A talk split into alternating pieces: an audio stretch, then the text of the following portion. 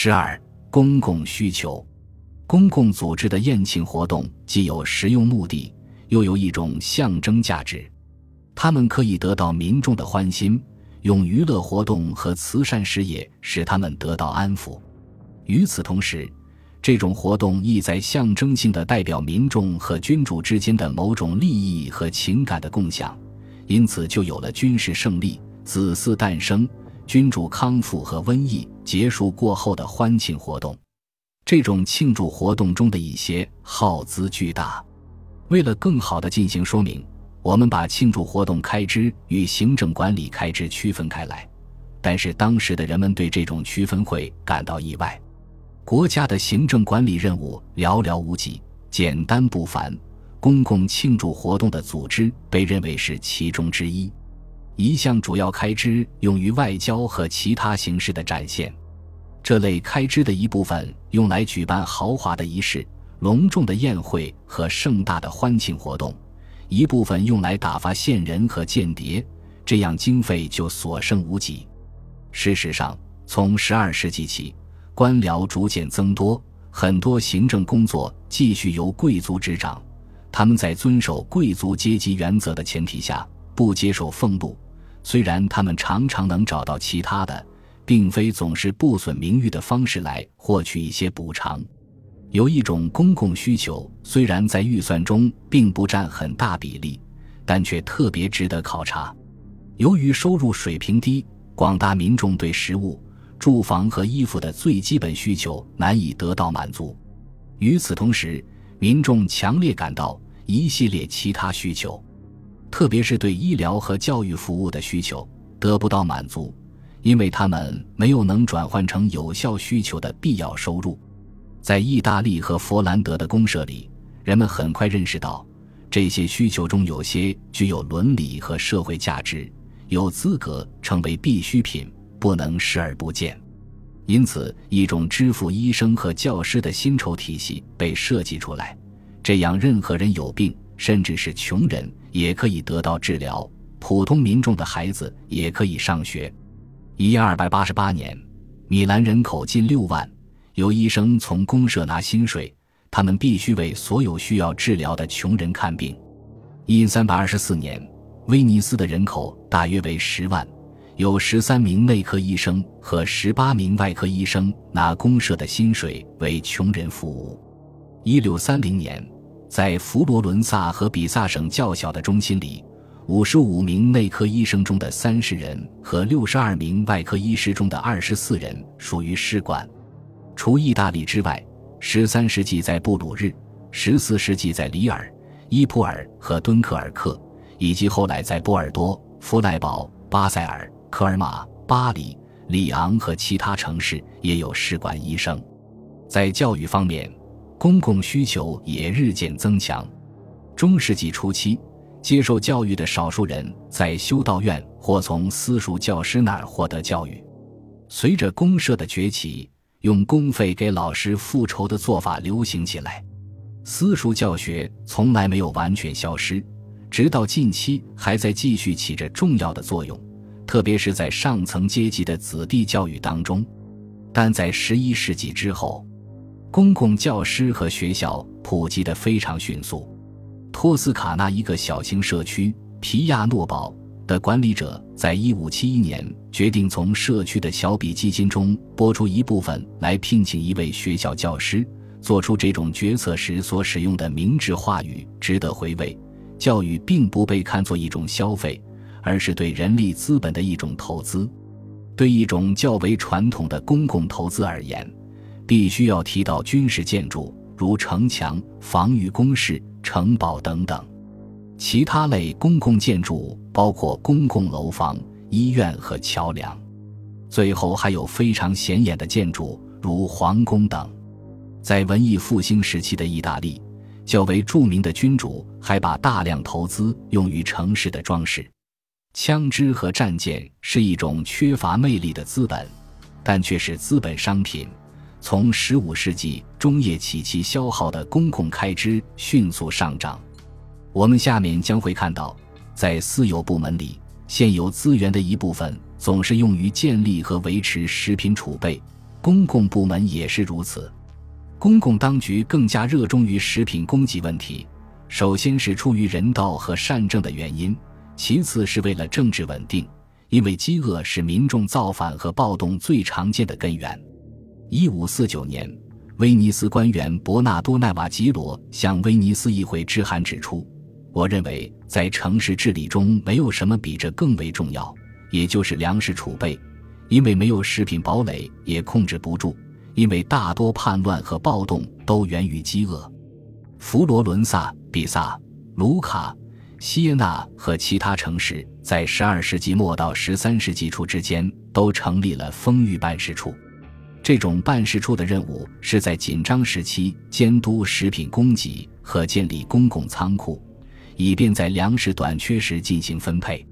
公开的佛罗伦萨公社的粮食购买量，早在一千一百三十九年的文件里就有所提及。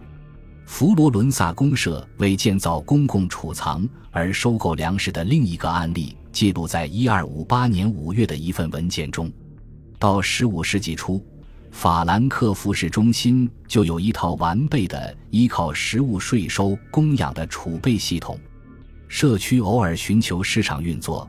如在一千四百三十七年购买了多达两万八千三百八十普舍尔的粮食来储藏。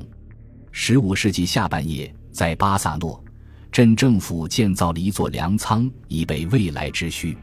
在摩德纳，有一个公共组织负责建立和维持粮食储备。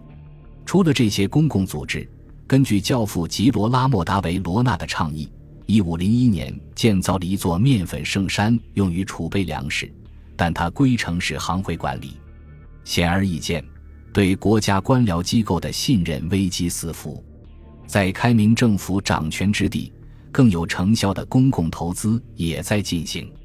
在一六八年到一九一年期间，佛兰德的伯爵阿尔萨斯的腓力一世开辟运河，将埃斯科山谷与海岸连接起来，并建造了新的格拉沃利讷、尼乌波特和达莫港口。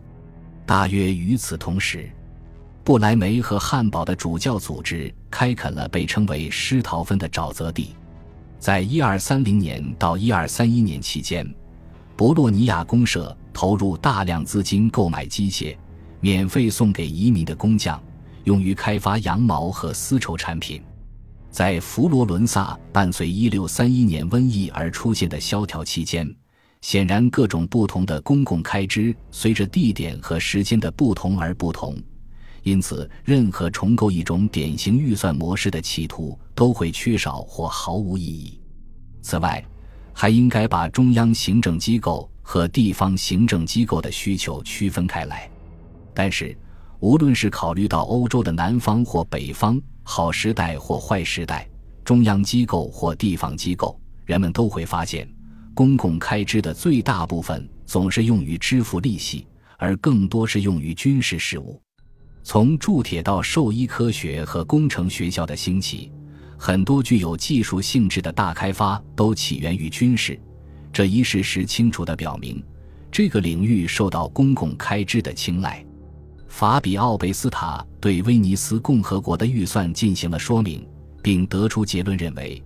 用于公共工程的公共开支并不多，公共贷款支付的利息看起来在所有预算中都很高。用于大使馆和代表的开支总是相当多，军事开支远远超过所有其他开支，有时达到非常水平。据估计，16世纪末在威尼斯，仅用于舰队和兵工厂的开支就占收入的百分之二十五至百分之三十。此外，还必须加上陆军开支，这还是在和平时期。在战争时期，常规税收不足，必须依赖志愿性和或强制性贷款或货币贬值来支付军事开支。早在16世纪初，军事开支大约占米兰大公预算所给出的公共开支的百分之六十。在英国，亨利五世将其预算的大约三分之二。外加来自其法国领地的几乎全部收入用于军事目的，在伊丽莎白统治的最后五年中，公共开支的四分之三被用于战争或与战争相关的活动。在詹姆斯一世统治的头一年，这个比例降至三分之一，但是在其统治晚期又提高了。自从那时以来，情况并没有发生很大变化。今天，军事开支可能占公共开支中的较小份额，但是公共开支占国民收入的比例却更高。至此，有关公共开支的论述还需要由对几种精选公共预算的介绍来加以补充和完善。表一点一零总结了十四世纪上半叶佩鲁贾年度平均公共开支。佩鲁贾那时是一个自由公社，即一个城市国家，军事开支占预算的三分之一。表一点一一总结了那不勒斯王国一五九一至一五九二财政年度的预算。如表中数据所表明的，军事开支占总数的百分之五十五。在评估前工业化时期欧洲国家的中央行政开支时，必须记住，那时的中央权威比工业国家中央权威的渗透和无孔不入要少得多。有几项活动要交由地方政府管辖，地方政府也将其开支用于公共需求。一般来说，在地方政府的预算中，行政开支占总数的较大份额。但也并非很多，在地方政府的预算中，特别是在法国、德国和意大利城镇的预算中，军事开支的比重往往格外高。其形式有部队宿营、武器购买和城墙维修。从这方面来看，出于完全不同的原因，英国和瑞士城镇的情况要好得多。